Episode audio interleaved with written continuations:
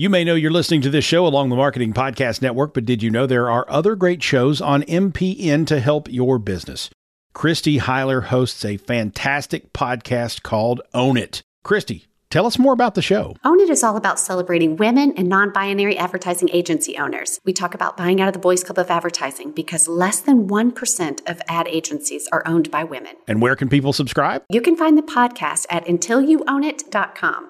We're also on the Marketing Podcast Network at marketingpodcast.net. And of course, you can subscribe wherever you get your podcasts. You heard her. Go subscribe. Welcome to the Bridge to You podcast, hosted by yours truly, Monique Russell, where we focus on promoting Black unity worldwide through conversations that help us understand ourselves and each other. Hello, Bridge to You listeners. It's Monique Russell. Every so often, we run into situations where we have to make decisions if we're going to pivot, if we're going to move forward, especially in the area of technology glitches, technology mishaps, or simply technology not cooperating in the way that it should go. As we are in a digital economy, this is crucial for us to know. But as you are aware, I'm a strong proponent that there is no sense in thinking that perfection exists because it doesn't. This episode today is really important and valuable. You will hear some technical glitches we had with the audio, but the message was too important for us to pivot away from this topic. So I encourage you as you listen and as you take in the content and information, give us compassion, give us grace, as you move through any technical challenges with the audio. Let us know how you have been inspired and impacted by the show. Thank you for listening. Hello, everyone, and welcome to another episode of the Bridge to You podcast. I'm your host, Monique Russell. And today, in my guest chair, I have none other than Mr. Stone G. He is a serial entrepreneur, holistic and wellness coach, masseuse, if I might add, veteran, the king of failing and getting back up again, and also a proponent of love. Stone has overcome adversity in his life, and he pretty much helps people to maximize their digital presence so they can be omnipresent and leave their job. Stone, welcome to the show. Thank you. Thank you. That was a, um, a very generous introduction. Generous but true. That's how we roll over here. So, Stone, I want to jump right on in. I always like to ask my guests if they could choose to be anywhere in the world right now at this point in time, where would they choose to be and why? So, where would you choose to be and why? Oh, hands down, that would be north of Cairns on acreage. what?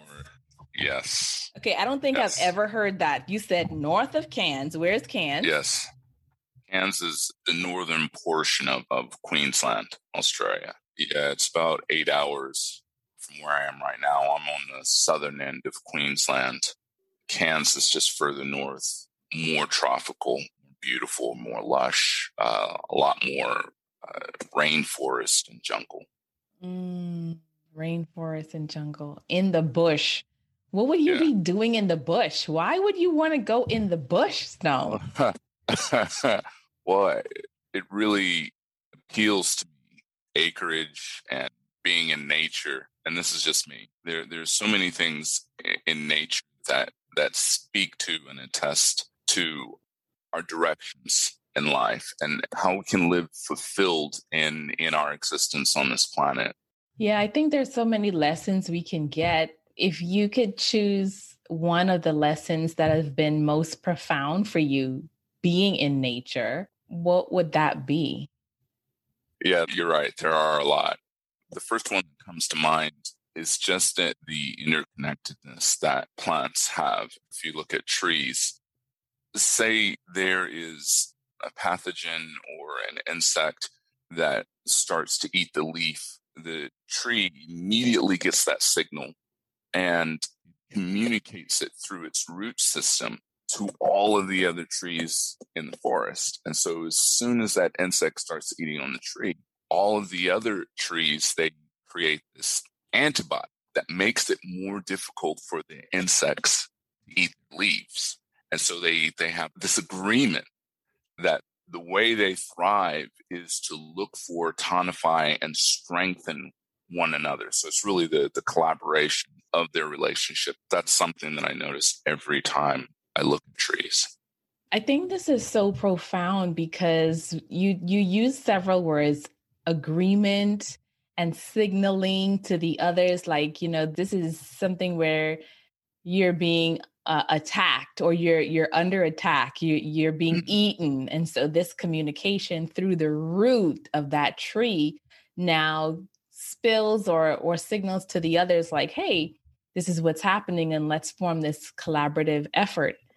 Right. and i and i liken that to even this show because this show is about unity. It's about understanding. It's about collaboration and I'm thinking about the signals. What signals are we giving off when we are under attack, when we feel like we're under attack? How are we communicating to people to form a collaborative agreement, if you will? Yes. And it takes me to a blog that I read when I was preparing for this interview, a blog that you you wrote and it was specifically about the aspect of release and you said you do not have to settle or be in fear of being judged or marginalized. It's already happening. While others are being marginalized, so are you. Even when you do everything right, you're still going to be judged as if that matters. So, to release these fears is to succumb to the truth that your expression of life will never be in bondage to the insistence of anyone unless you agree to it. Help us connect the dots between nature and this aspect that you shared in the blog around release. You are a six foot tall, muscular black man living in Australia. Yes. Help us connect the dots. Well, there's a, a couple of words. There's agreement. There is faith and there's there's identity we'll start with the agreement. If i have an agreement for a particular decision a particular lifestyle for instance if i'm seeing you you are my sister you are vibration of me and i am extending what is my identity to you then automatically because you and i are the same I have to love you just like I would love a part of my body. So you and I are the same. And that plays out in science as well because we, you, I, I am only able to notice what is already inside. We can't notice or perceive things that are that are outside of what self is. So anything we're able to observe is a frequency of self. So that's the agreement. Faith comes in as part of that agreement. Now, if you are part of me and and you are, then my faith is that I'm going to lift you up, that I'm going to hold you, that I'm going to ensure that you are tonified. So, this aspect now of the agreement you walked us through this aspect of agreement and touched on the aspect of faith. So, in that example earlier, it sounds like faith is the signal. Faith is the signal mm. similar to the signal the trees are giving out, right? Mm. Faith is the signal that we use to communicate with others that, hey, something's up, something's wrong, I need help, I need to help you. So, when we're talking now about this third element of identity, which you're going to talk to us a little bit more mm-hmm. about, how does this play in? Because I, I'm so curious about the connections and the parallels to us as human beings. I mean, we're taking these lessons from nature, and I'm so curious about how everything is interconnected, as you have suggested. Yeah. Well, looking at identity, let's just take the slave trade. For that to have been a successful endeavor, one person would have had to have captured another person and they couldn't just capture them. They had to reprogram them because if you take, we use the example of, of an elephant because everyone's heard this before. When you're training elephants as a baby, the first thing you do is you put that rope on their leg. And so as they grow up, even though they might be full grown adults, that rope on the leg, they could very well break the rope and keep going. But because they've had that rope on their leg their whole life, they have been programmed to not move when that rope is on their leg. And imagine doing that to an entire people group for years and years and years and years and years. So speaking to identity, our identity is it's here, it's working all the time, regardless of our acknowledgement of it. My next question is How has this helped you in connecting with other Black cultures, with other people in general? Because you talk a lot about love. And I can mm. see how nature, which is filled with love, in my opinion, um, I can see how there's a connection there. But how would you say this development and exposure, how has this helped you to connect with other Black people and other cultures in general? Well, Australia doesn't really have a, a large population of Black people. You know, I grew up in Japan. So my relationship to Blackness is a little complicated where I love myself. Of course, I, I love my blackness and I love my heritage and I, I love where I'm from. I, I, I can't not because that's me. I'd say that my relationship with Black people is celebratory and I am curious as to who I can be that's going to support someone to to think and feel in a different way. Was there ever any uh any time where you know you did not feel that love? Oh, of course, of course. Um, I didn't start really developing these these blueprints until my 30s. You know, I, I had just gotten out of the military uh, at about 29 years old. It took me a while to release who I was being from programming of of, the, of that institution. And once I started to become me, more when I say become me, sometimes you hear people say, "Oh, I'm I'm looking for myself. I'm trying to find myself. I want to go out and find myself." When I was younger, I would hear that and I think that's that sounds ridiculous. You're always you. And what I came to understand is that we as human beings we are born into a lie, and the lie is that we are separate. And so, as long as we are living the lie that we are separate, we continue to have disharmony. We lack harmony in our ability to to live. I love that. You you were talking about, you know, being in the military and just, you know, before you turn 30, not being in that place of harmony with yourself not being in that place of, of connectedness. I'm curious about the times where you have been disconnected to other Black people. How have you reconciled that? Because we've been out of harmony with each other for so long. And so many people still are out of harmony or out of that balance or connectedness with other Black cultures, other Black people it sounds like you've gone through a transformative process. So, where mm. did you begin? What did that look like for you? What was the disharmony prior? And how does that look for you now? Yes.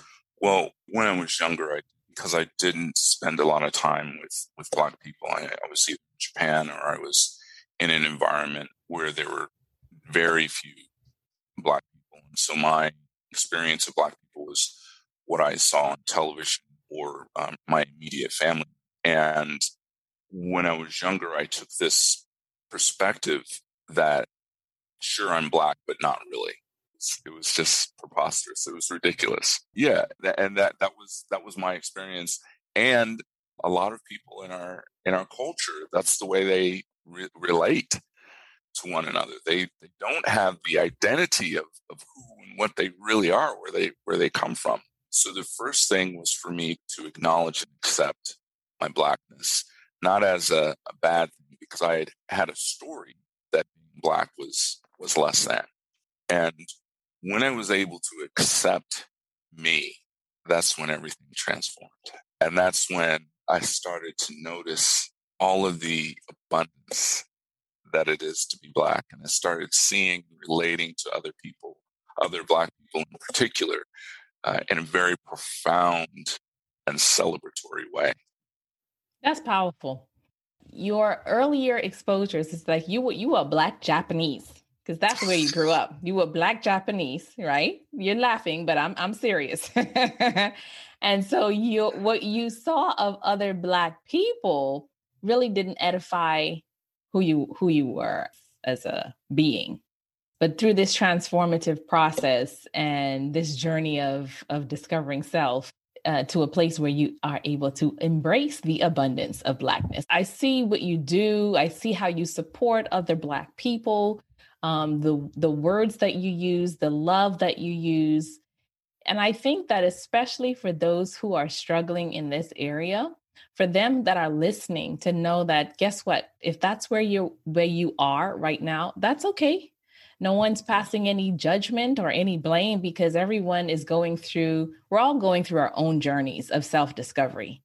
And if we can use nature as you have shared with us as a guide to understand the interconnectedness of everything, of everyone, and use our faith as that, that signal. And when you say faith, you're not talking about a religion, are you? No, no, not at what all. Do you, what do you mean, Stone? So faith is having a knowing without evidence and I'll, I'll use a, a, really simple example. I, I came to this country in 2000 and I went back to the US after about a year, year and a half, and I came back again for good in 2005. Now, when I came in 2000, I had a job and I was traveling and it was all for work. When I came in 2005, I did not have a job. I brought my business and I basically got off the plane with $500 and I didn't get off the plane with a place to live transportation and so on and so forth. I got off the plane with my faith. And my faith was that I didn't know exactly what was going to happen. And so I could see something that was greater than what my five senses was sharing back to me from the mirror, which is a, a very small construct of what my identity is. And through the expansion of my identity and by observing the actual possibility, that's how I was able to thrive. Now, take that example out to all of us. And it, it is the same. All of us have a possibility story. We have a faith story. We have an example in our life when, when we had no evidence that things were going to work out, that they were going to be. And then somehow, some way, we were able to see and experiencing it, our own divinity. And then that spark, that creation made a way when there was no evidence of a way. Hmm. So would you say that this is what we need to tap into as a people, as a community, tapping into this divinity, this knowing spirituality? Yes. If I were to use my own life example to make some suggestions, it would first be an acknowledgement of of what is of of what has been with my own life i had to acknowledge the fact that i was initially ashamed of being black and then i had to be responsible for the impact of that and then in being responsible for the impact that enabled me to change the story and because i changed the story that then led me to celebrate and imagine you win the lottery you win $50 million it's going to be really difficult for you not to jump up and down and, and share that bounty with other people. It would be difficult for you not to say, hey, something amazing has happened. And that point is missing in our culture at this time. How do we know that? Because we're not thriving together yet. Yet. That's the faith element. Yet is the key word. Yet. Or I may even say we are thriving together. There are communities of people that are thriving together. What do we need as evidence that we are thriving together as a people? The first part of that is to take care of home. It's, it's the example of, of when you're flying in an aircraft and they say, if an oxygen mask drops down, make sure you strap the oxygen mask on yourself before you put it on your children. If we're not taking care of ourselves, how are we supposed to take care of those that are around us? How are we supposed to raise up our community? And for that, we need to have our own communities. We need to have our own Black communities that has our centers of, of education and medical facilities and, and entrepreneurism. You look at what's what's happening in, in Atlanta. Atlanta has the largest population of African American millionaires of anywhere in America. And, and there have been several books written about uh, Black people doing this migration from the North down to the South, where historically it, it was three African Americans to, well, back then it was just three Black people, three slaves to every to every white person. It, it's important that we start consolidating ourselves, identifying with one another, and and really lifting one one another up, because we can't expect anyone else to do that. We want equality, then we need that for ourselves. That's got to be the first thing. Once we have our physicals, now the physical safety comes first from having that spiritual that spiritual identity. We identify one another spiritually, and because of that, that identity, we are able to say, okay, well, this is how that works. This is how that that moves in reality. So quite naturally, we say, okay, let's let's build a community. So it's it's at that point where when we build these safeguards, and I'm not talking about Rosewood or Tulsa. Uh, those were really great experiments. The challenge was that they didn't protect themselves. They didn't have systems in place to keep people from coming in and causing mischief. So we can learn from those experiences and, and we can create more and greater because we can. And it's going to take more than one before that starts to happen. Wow. There's so many things that you're sharing that I would love to dive in even deeper, Stone, but we are coming up on our time today. I, I just want our listeners to catch several of those things that were really potent around using nature as your educator, um, embracing nature as a guide, a guide to, to demonstrate how interconnected we all are and really tapping into the aspects of faith. You know, what is your faith story? Have you even given that any thought? Have you given that any consideration? Because I think once we dive into that story of faith, we're now tapping into deeper levels of self awareness. Another thing that really kind of stepped out for me was the fact that we may be making progress, but a good litmus test of that is to identify how well we're doing when we're talking about healing from a physical standpoint, from a mental standpoint, and emotional standpoint. If we're still in breakdown, if our bodies and our minds and our hearts are in breakdown, this is an indication that we aren't really thriving as well as we can or as much as we can to our potential. So before I begin to wrap up, Stone, I, I, want you to share with the listeners a little bit more about what you do. Tell us a little bit about where you are today and who you're helping, who you're serving with your business. Sure. Sure. So I'm currently a medical student. Uh, I run a digital agency that only focuses on servicing healthcare practitioners so that they can really share their message of healing and what's available from our from our well-being. Is there anything that you would like to share that I haven't asked you before we close? Really, it's just a comment. And it's that we don't understand what bliss is without adversity, and we don't understand adversity without bliss. They're necessary. It's the choices that we make, which is a story. It's the story that we decide to embrace that produces the reality of our life experience.